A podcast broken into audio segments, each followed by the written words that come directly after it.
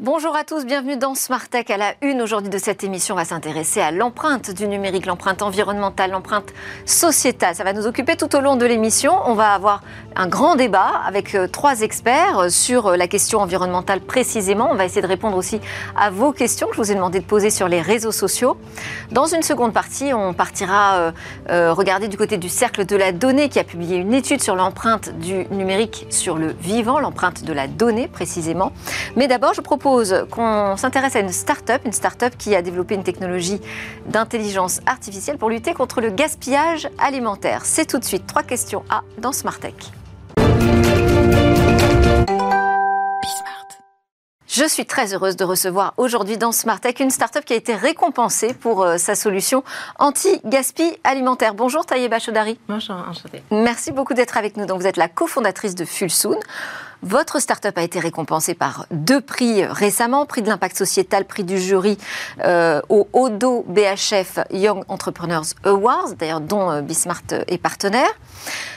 Si je dois décrire ce que fait, euh, ce que propose euh, euh, Fullsoon, donc une solution pour lutter contre le gaspillage alimentaire dans le secteur de la restauration, une solution qui repose sur l'intelligence artificielle. Elle s'adresse notamment donc aux restaurateurs, mais aussi plus largement aux dark kitchen et puis à tout ce qui est corner, alimentation, restauration. Que représente déjà ce gaspillage alimentaire du côté des restaurateurs? Alors, il faut savoir que à l'échelle de la France, le gaspillage alimentaire qu'on mesure depuis euh, la production jusqu'à euh, l'assiette du consommateur, ça représente 10 millions de tonnes de nourriture jetées chaque année, de manière globale. D'un point de vue. Euh, Donc là, ça inclut tout, y compris les circuits de, de distribution. Exactement. Et en fait, ce qui se passe, c'est qu'aujourd'hui, on essaie de réduire les pertes liées au gaspillage alimentaire à l'échelle de la restauration collective. D'ici 2025, ils sont pas mal d'enjeux, d'objectifs. Et d'ici 2030 pour le secteur de la restauration commerciale. Oui. Et donc, c'est ce secteur qui vous intéresse. Est-ce que vous avez pu évaluer ce que ça représente? Alors, aujourd'hui, euh, nous, justement, on s'adresse aux deux secteurs. Le secteur de la restauration collective, où il y a des enjeux majeurs. Euh, et justement, euh, l'objectif, c'est venir aider les collectivités et les commerçants à réduire de près d'un tiers les pertes liées au gaspillage alimentaire dans ce secteur-là, mais également dans le secteur de la restauration commerciale. Il y a très peu d'établissements qui aujourd'hui sont dotés de systèmes de pesée au niveau des poubelles pour venir euh, quantifier en fait ces pertes. Donc nous, on vient les aider en amont de la chaîne en optimisant, en anticipant la production et en optimisant la gestion des stocks. Donc c'est là notre enjeu. Donc c'est là qu'intervient l'intelligence artificielle? Exactement. Alors la solution qu'on a développée, Fullsoon, euh, ce qu'on fait, c'est qu'on vient se connecter au logiciel de caisse et on vient récupérer tout simplement l'historique des ventes. Donc en fait, c'est les informations que vous avez sur un ticket de caisse. L'heure, la date à laquelle un client est venu, ce qu'il a consommé, le prix qu'il a payé. Donc nous, ça nous donne un historique de vente. Et on vient compléter ça avec un deuxième, deuxième type d'information, c'est les paramètres externes, météo, événements sportifs, culturels, tout ce qui peut impacter l'activité d'un restaurant. Et grâce à l'IA, nos modèles arrivent à prévoir à l'avance le nombre de personnes qui vont venir, les plats qui vont être commandés et les ingrédients dont ils auront besoin pour préparer ces plats. Et, euh, qu'est-ce qui vous a valu précisément euh, ces deux prix de l'innovation? Alors, c'est le fait de, justement de faire intervenir de l'intelligence artificielle, c'est le fait d'apporter de la data sur ce sujet? Je pense que l'IA euh, forcément euh, a joué un rôle dans l'obtention de ce prix et de la technologie qu'on a développée en interne. Mais ce qu'il y a, c'est que ça a aussi un fort impact. L'impact est au cœur de notre euh, start-up, que ce soit un impact environnemental. Le gaspillage alimentaire, les 10 millions de tonnes dont on parlait, ça représente 3% des émissions à l'échelle nationale. Donc nous, on vient agir à ce niveau-là, au niveau de l'empreinte carbone, mais c'est également un impact éthique économique, c'est 10 millions, c'est 16 milliards d'euros, donc ce n'est pas négligeable. Et nous, on agit sur, ces trois, sur ce triple enjeu. Bon, j'ai quand même une dernière question. Euh, il y a des objectifs ambitieux, mais quels sont les premiers résultats? Alors nous, ça fait deux ans qu'on travaille sur le projet. On a fait un an et demi d'R&D et on commercialise la solution depuis six mois.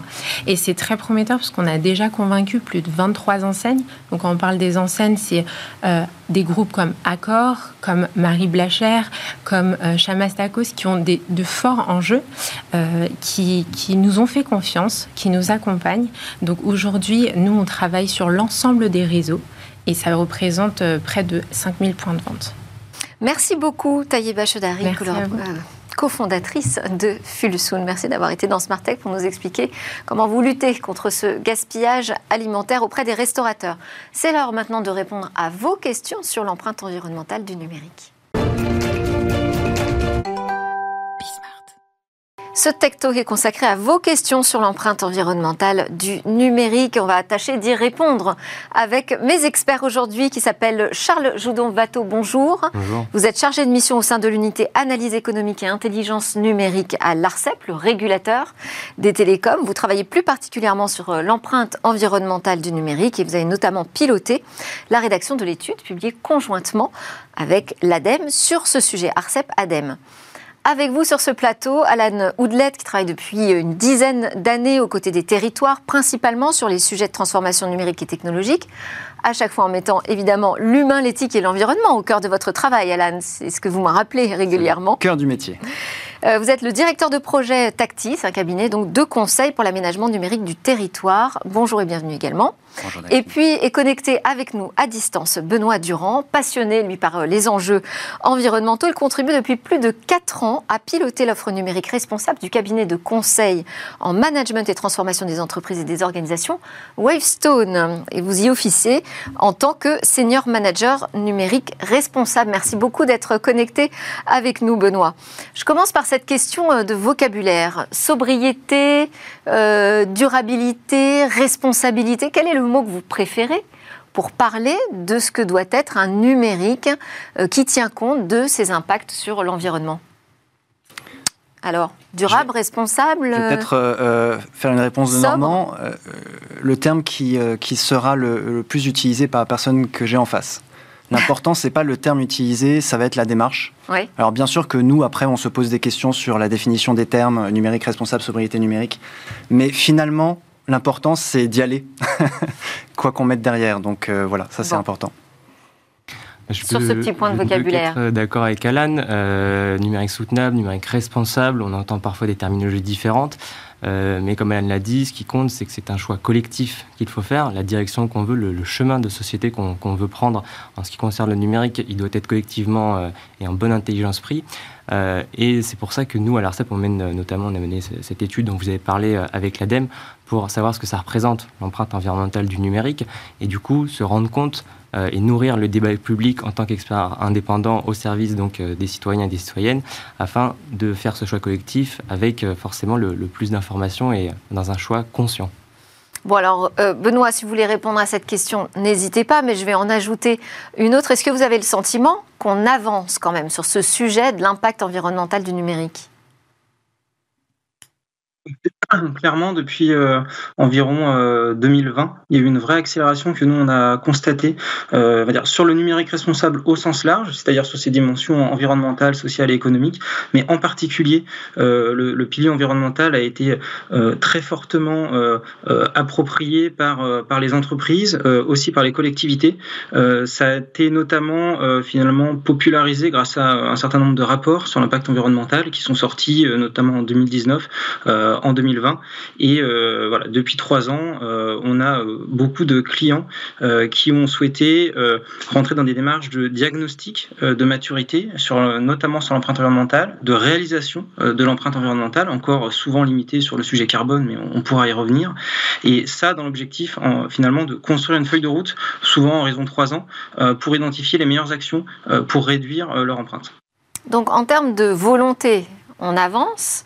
Euh, en termes de résultats, la question est ouverte. Alors, on a une, remarque, euh, une question-remarque, je dirais, euh, qui nous est arrivée sur les réseaux sociaux de Fabien, qui nous dit attention à pas oublier quand même l'impact de l'intelligence artificielle avec les besoins de plus en plus importants en matière de puissance de calcul. Donc, on avance ou on recule là avec l'arrivée des IA Bah, on- on- avec l'arrivée des la- IA, il y a de nouveaux impacts. Donc, on est en train de mesurer peut-être euh, euh, le, le- le recul qu'on va pouvoir avoir par rapport à nos enjeux Ouais. environnementaux.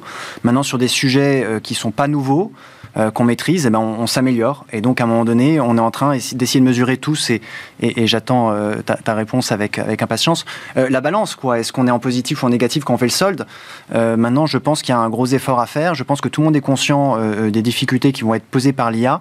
Mais est-ce qu'on va arriver à y répondre? Alors justement, qu'est-ce qu'on doit prendre en compte, Charles, comme données pour vraiment se dire, OK, on a mesuré l'ensemble de l'impact du numérique? Oui, tout à fait. Merci pour cette question. Je vais remettre un, peu les bases avant de parler euh, de, l'IA, qui est un sujet relativement prospectif. On voit que ça se développe beaucoup ces dernières semaines euh, et même ces derniers mois. Euh, donc le, numérique, comme n'importe quel autre, autre secteur d'activité dans, dans l'économie, il a des impacts environnementaux. On entend aujourd'hui hein, beaucoup le, carbone, les émissions de gaz à effet de serre. Ça, aujourd'hui, je pense qu'on peut dire collectivement que c'est un, sujet qui est déjà bien sur la table. En revanche, il faut avoir en tête que euh, l'impact environnemental du numérique, il est multidimensionnel, c'est-à-dire qu'il y a d'autres types d'impacts. Euh, on a parlé de puissance de calcul, ça implique donc des centres de données et de la consommation d'eau, mais aussi euh, plein de nouveaux serveurs, toujours de plus en plus puissants pour permettre de faire des, des, calculs de haute performance. Et tout ça, évidemment, ça consomme des métaux et des minéraux, des ressources rares qui, euh, d'une part, sont consommés par d'autres secteurs, comme par exemple celui de la transition énergétique, euh, et qui euh, ne sont pas forcément approvisionnés par d'autres pays de l'Europe, mais hors d'Europe. Mmh. Donc, ça pose toute une question d'enjeux géopolitiques et environnementaux qu'il faut avoir en tête. Maintenant, si on regarde au-delà donc de, ces impacts-là, nous autres consommateurs, on a l'emblème, c'est le, le, smartphone dans notre main, mais pour que tout ça fonctionne, il y a des réseaux et des centres de données derrière. Et donc, euh, ces trois maillons du numérique, si on veut regarder le, numérique de manière synthétique, ils sont interdépendants. Parce que si j'ai pas de réseau, évidemment, ça ne me sert pas à grand-chose mon smartphone. Euh, et donc, tout ça, que ce soit l'IA, mais en fait n'importe quelle autre technologie, avancée technologique, on peut par exemple parler de la, blockchain, hein, ce, genre d'avancée technologique, euh, il faut bien avoir en tête que toutes, ces, toutes ces technologies qui permettent de nouveaux usages on repose sur une infrastructure qui elle, est bel et bien matérielle. Et donc après, en, termes de prospective, donc là l'exemple c'est l'intelligence artificielle. Mais, mais, qu'est-ce que ça engage comme type de données qu'on doit collecter quand on doit publier un rapport sur cette empreinte environnementale Il y a des données d'inventaire. Il faut chercher évidemment bah, combien il y a de serveurs, combien il y a d'équipements, et aussi ce qu'on appelle des données d'impact unitaire, c'est-à-dire mon téléphone, qu'est-ce que, à quoi ça, combien de kilos de CO2 par exemple, ça correspond, sa fabrication, son utilisation, et évidemment le, le fait de l'amener, de l'amener pour, pour que je l'achète en France. Euh, et donc ça, c'est très important.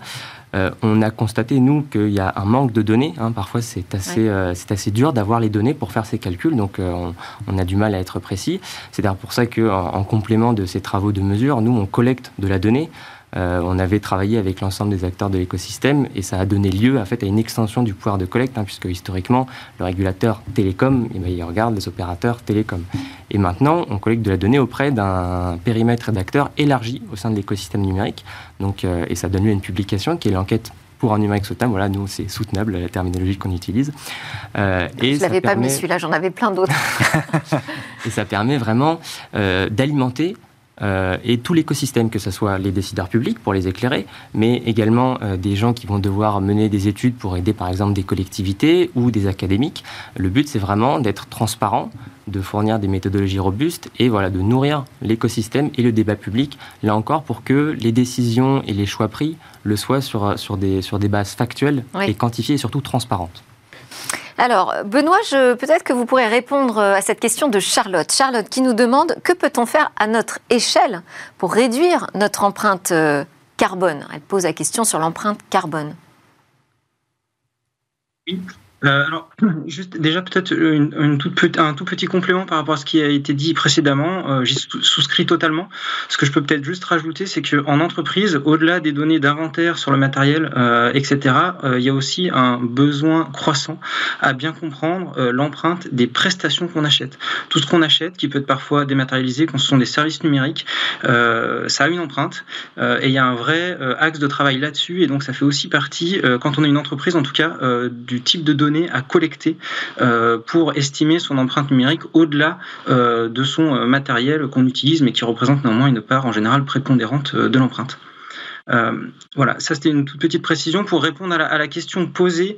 Euh, ce que j'ai peut-être envie de dire, c'est que, euh, alors évidemment que l'utilisateur a un rôle à jouer, qu'il ne faut pas exagérer non plus. Donc, il a un rôle à jouer parce que, en tant qu'utilisateur, il utilise des terminaux et clairement, ce sont les terminaux, c'est-à-dire les PC, smartphones, écrans de télévision, etc. Ça représente l'essentiel de l'empreinte du numérique dans le monde, si on simplifie, et, et c'est notamment lié finalement au nombre d'utilisateurs euh, de services numériques. Donc à son échelle, ce qu'on peut faire, c'est euh, regarder si on a vraiment besoin d'autant de matériel. Il faut évidemment les faire durer plus longtemps. Il y a un levier qui peut être un petit peu insoupçonné, mais que l'étude justement Adem Arcep a très clairement mis en évidence en France en particulier, c'est le fait de basculer peut-être de téléviseurs vers des vidéoprojecteurs, parce que l'empreinte des téléviseurs en France a fait partie finalement des, des, principales poches d'émissions de gaz à effet de serre. Donc voilà, ce sont quelques exemples, et pour en donner un autre, il y a aussi la façon dont on consomme de la vidéo, sans dire qu'il ne faut plus regarder de vidéo, néanmoins être attentif d'une part à la résolution qu'on utilise pour regarder une vidéo et aussi euh, au, canal qu'on utilise, c'est-à-dire euh, par exemple privilégier du Wi-Fi euh, plutôt que le réseau cellulaire. ça, ça fait partie d'exemples de leviers un peu structurants à l'échelle individuelle. Il y avait une question aussi, aussi précise hein, de Julien qui nous demande quel est l'impact carbone d'un mail. C'est une question pour Charles peut-être ça. Alors tout à fait. Je pense, je vais là, je vais pas répondre totalement à la question, mais utiliser cette question-là pour montrer une des difficultés euh, et quelque chose qu'il faut vraiment bien avoir en tête quand on va regarder les résultats que telle ou telle étude peut fournir.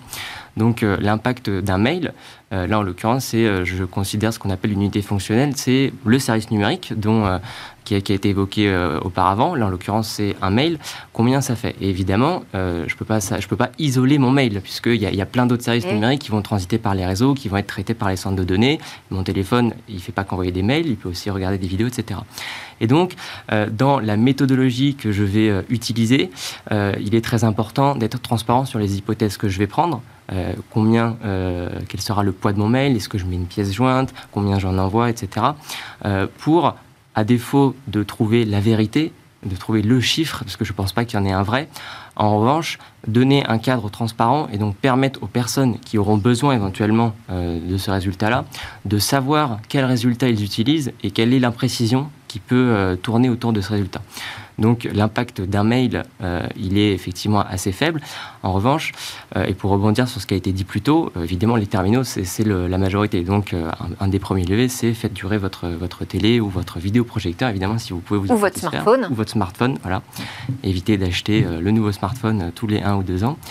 et donc pour revenir sur ce sujet-là, c'est tout de même intéressant de mettre en place des bonnes pratiques, donc tant dans la conception que la consommation de services numériques. Donc ne pas stocker mes mails qui vont euh, être stockés hein, quelque part dans un centre de données si je sais que je n'en aurai plus jamais besoin. Ça, ça n'a pas trop d'intérêt. Donc, euh, des, euh, des hackathons de mails qu'on peut parfois voir dans certaines entreprises, même si ce n'est pas forcément la mesure qui va être la plus impactante, pour moi, ça n'est pas, ça n'est pas très intéressant de dénigrer ce genre de mesures parce qu'elles participent de l'éducation des consommateurs à un numérique, ce qu'on appelle voilà, soutenable ou responsable. Alan, euh, où en sont les, collectivités territoriales sur ce sujet du numérique responsable hein, vous publiez un baromètre régulièrement sur ce sujet. Bah, je voulais dire, euh, mais ça va faire le lien hein, tout avec ce qu'on disait tout à l'heure. Euh, on disait il y a eu beaucoup de rapports, on a vu aussi beaucoup de, de façons dont on a fait évoluer la mesure, on la précise de plus en plus. Tout ça est très important. Maintenant, ce qui a changé peut-être euh, entre il y a deux ans et aujourd'hui, c'est vraiment la maturité de l'écosystème. On a un écosystème d'acteurs, d'experts qui se parlent, qui engagent des personnes. On a des ambassadeurs qui vont euh, euh, porter la parole. Et ça, c'est une vraie différence comparé à il y a deux ans ou trois ans. Donc ça, c'est un point très positif. Le point un peu plus négatif, et on le touchait un peu du doigt aussi tout à l'heure, euh, c'est que euh, quand on parle à une entreprise ou à une collectivité, euh, elle sait, elle comprend à peu près ce qu'elle peut faire sur son réseau et ses infrastructures. Maintenant, dès qu'on est dans le changement individuel, ça devient beaucoup plus compliqué. On est dans la psychologie individuelle, la psychologie sociale, qu'on demande aux gens de faire des petits changements. Ils ont besoin de mesurer. Est-ce que savoir vraiment combien pèse, enfin, quel est l'impact d'un mail, ça va aider à conduire le changement? Pas évident. Il faudrait comparer des masques global qui soit euh, euh, mettre en rapport avec d'autres choses pour que ça soit vraiment palpable. Donc là, euh, ça, devient très très compliqué et on va se heurter à ça. concernant les collectivités, elles avancent. Elles avancent. La loi Rennes a un peu secoué le cocotier, dont on parle souvent, la, loi de réduction de l'empreinte environnementale du numérique. de leur feuille de route d'un numérique responsable? Eh bien, certaines se lancent avec du retard, certaines ne se sont pas encore lancées, d'autres il y a, toute une diversité de maturité dans l'écosystème. Ce qui est certain, c'est que euh, l'écosystème travaille ensemble. L'ARCEP, l'ADEME, l'ANCT travaillent ensemble avec des ambassadeurs. On voit des, des, des, des, des groupes de six collectivités, de dix collectivités qui vont se former ensemble et qui ensuite vont euh, euh, s'étaler dans l'écosystème et aller, encore une fois, toucher leurs voisins. Donc ça, c'est en cours. Est-ce que c'est suffisamment rapide pour répondre à l'enjeu qui est le nôtre? J'ai pas la réponse. Mm. Il y a encore beaucoup de travail à faire et comme, je, comme on le disait tout à l'heure, hein, beaucoup c'est les équipements, les terminaux et finalement l'utilisation individuelle. On parlait de, des vidéos, etc. Et des études comme celles que produit l'ARCEP, euh, l'ADEME ça, peut aider ces collectivités hein, aussi à avancer très concrètement. Pour, euh, pour les téléspectateurs, parce qu'on en a un qui a essayé de faire sa pub en même temps euh, quand il a vu passer ce sujet sur nos réseaux sociaux, il nous dit c'est un sujet très intéressant, n'hésitez pas à proposer à vos spectateurs et spectatrices d'utiliser notre simulateur euh, d'impact carbone.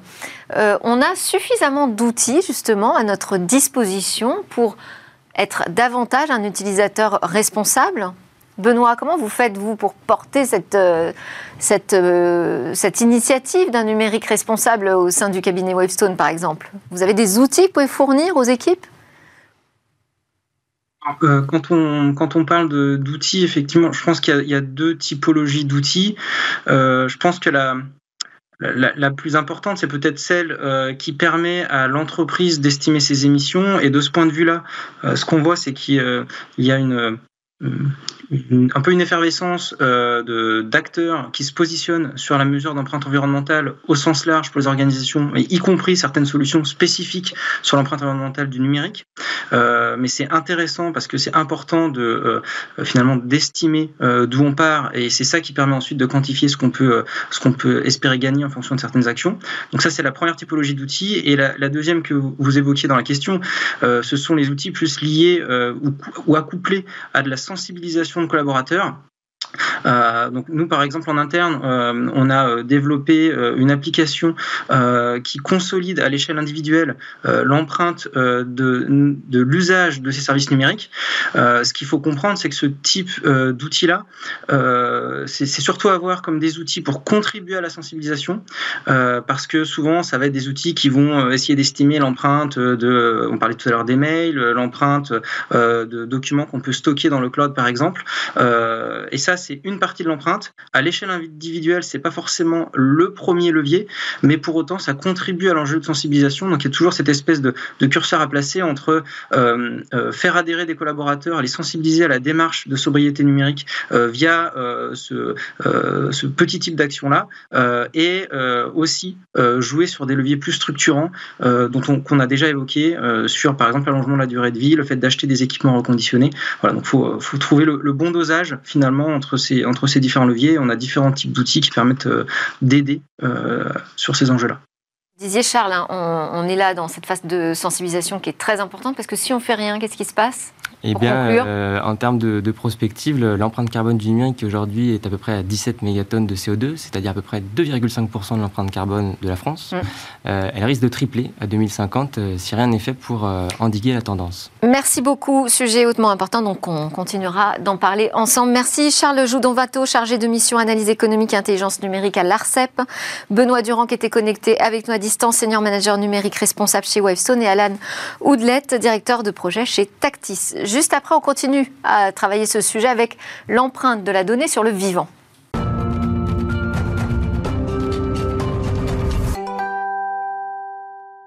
Alors, on termine cette édition euh, qui est consacrée à l'empreinte euh, environnementale, l'empreinte sociétale du numérique avec notre rendez-vous euh, avec Vanessa Coruggi, qui est juriste environnement, membre du Cercle de la Donnée. Bonjour Vanessa.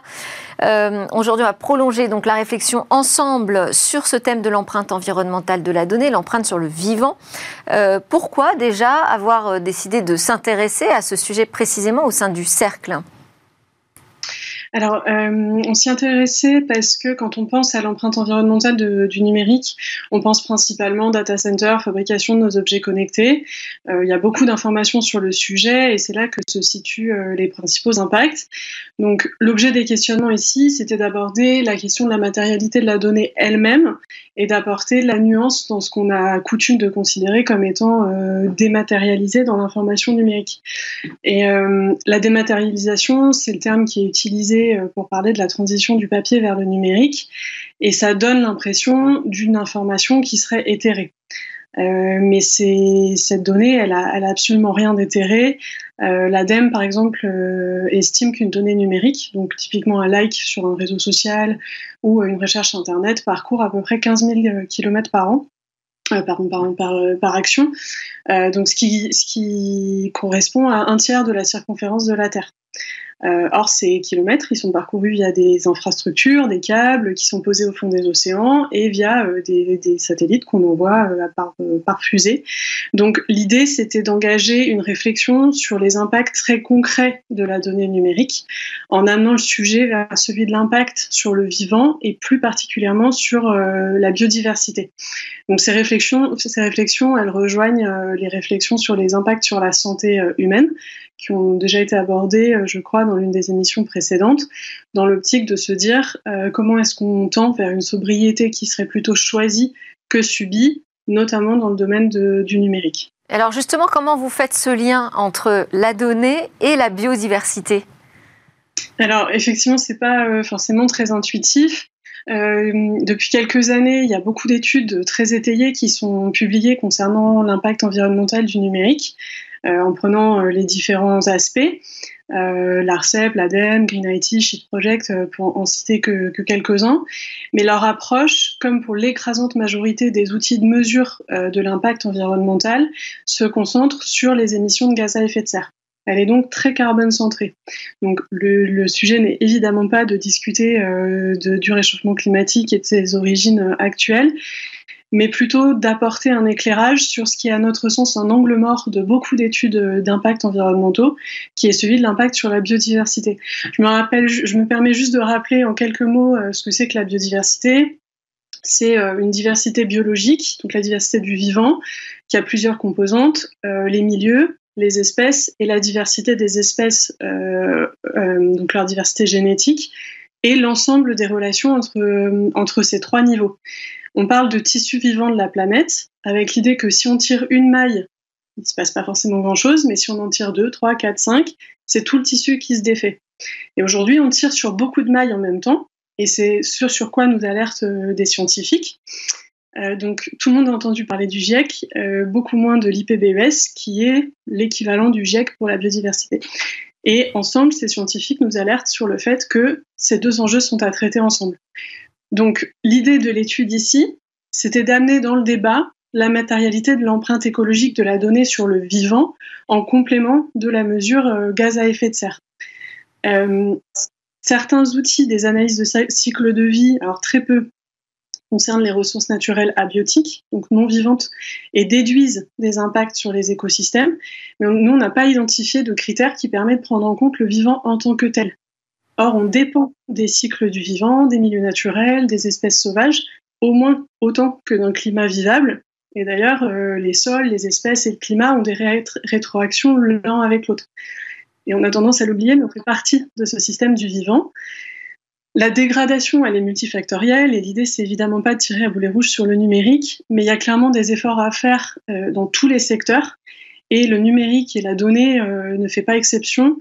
Euh, surtout avec l'ampleur qu'il est amené à prendre dans les années et les décennies à, venir. Vanessa Kouroudji, merci beaucoup, juriste environnement, membre du Cercle de la Donnée. C'était Smartech. Merci à tous de nous suivre régulièrement sur Bismart, en podcast et sur les réseaux sociaux aussi et en replay.